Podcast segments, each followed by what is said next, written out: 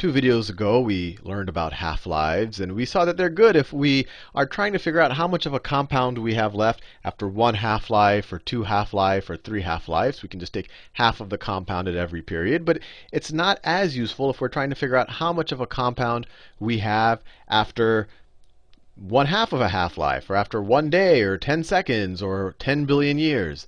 And to solve, to address that issue in the last video, I proved, and it involved a little bit of, of sophisticated math. And if you haven't taken calculus, you can really just skip that video. You don't have to watch it for a, an intro math class. But if you're curious, that's where we prove the following formula that at any given point of time, if you have some decaying, some decaying atom, some element, it can be described as the amount of element you have at any period of time is equal to the amount you started off with times e to some constant. In the last video I used lambda. I could use k this time, minus k times t.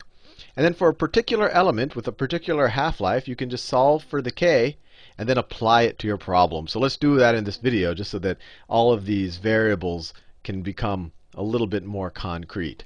So let's figure out the general formula for carbon. Carbon 14, that's the one that we addressed in the half-life we saw that carbon 14 has a half-life of 5,730 years. So let's see what that, if we can somehow take this information and apply it to this equation.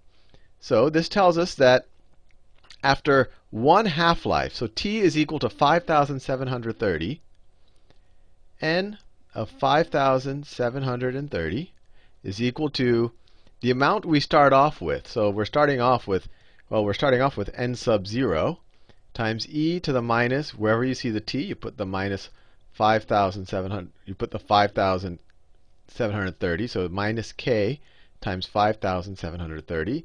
That's how many years have gone by. And half-life tells us that after 5,730 years, we'll have half of our initial sample left. So we'll have half of our initial sample yet left. So if we try to solve this equation for k, what do we get? Divide both sides by n naught, get rid of that variable, and then we're left with e to the minus 5,730k, I'm just switching these two around, is equal to 1 half. If we take the natural log of both sides, what do we get? We get natural log of e to anything. The natural log of e to the a is just a. So the natural log of this is minus 5,730k is equal to the natural log of 1 half. I just took the natural log of both sides. Natural log and natural log of both sides of that. And so to solve for k, we could just say k is equal to k is equal to the natural log of 1 half over minus 5,730, which we did in the previous video, but let's see if we can, let's do that again here to avoid for those of you who might have skipped it. So if you have 1 half 0.5, take the natural log, and then you divide it by 5,730. It's a negative 5,730. You get 1.2 times 10 to the negative 4. So it equals 1.2 times 10 to the minus 4. So now we have the general formula for carbon 14 given its half-life at any given point in time after our starting point. So this is for, let's call this for carbon 14, for C14. The amount of carbon 14 we're going to have left is going to be the amount that we started with times e to the minus k. k we just solved for. 1.2 times 10 to the minus 4 times the amount of time that has passed by. This is our formula for carbon. If we were doing it for carbon 14, if we were doing this for some other element, we would use that element's half-life to figure out uh, how much we're going to have at any given period of time, to figure out the k value. So let's use this to solve a problem. Let's say that I start off with, uh, I don't know, let's say I start off with 300 grams of carbon, carbon 14, carbon 14, and I want to know how much do I have after after, I don't know, after 2,000 years. 2,000 years. How much do I have? Well, I just plug into the formula.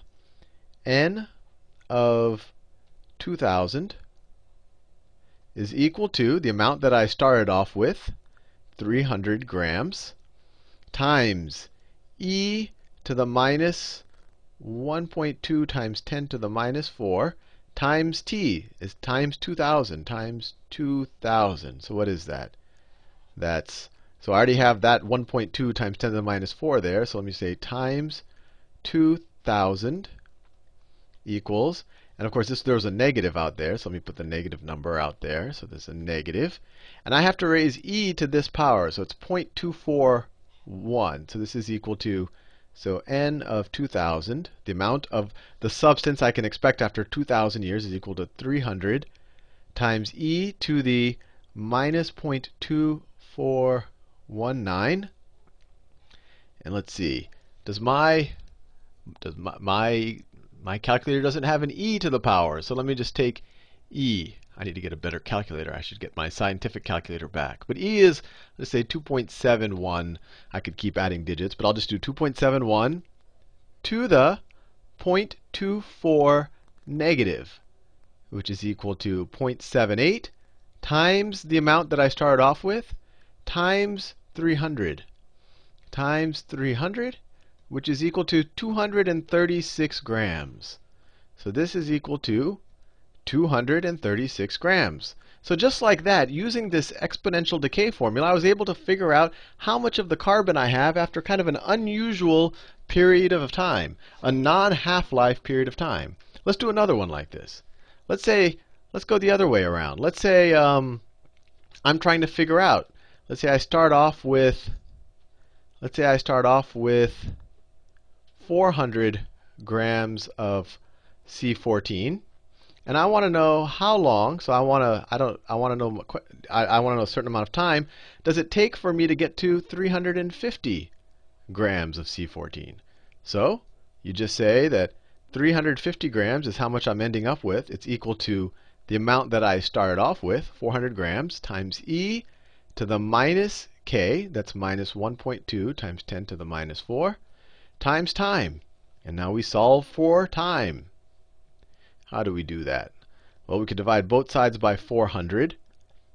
What's 300, 350 divided by 400? 350 by 400, it's 7 eighths. So 0.875, so you get 0.875 is equal to e to the minus 1.2 times 10 to the minus 4 t. You take the natural log of both sides. You get the natural log of 0.875 is equal to the natural log of e to anything is just the anything, so it's equal to minus 1.2 times 10 to the minus 4 t. And so t is equal to this divided by 1.2 times 10 to the minus 4. So the natural log 0.875 divided by minus 1.2 times 10 to the minus 4 is equal to the amount of time it would take us to get from 400 grams to 350. My cell phone is ringing. Let me turn that off. To 350. So let me do the math.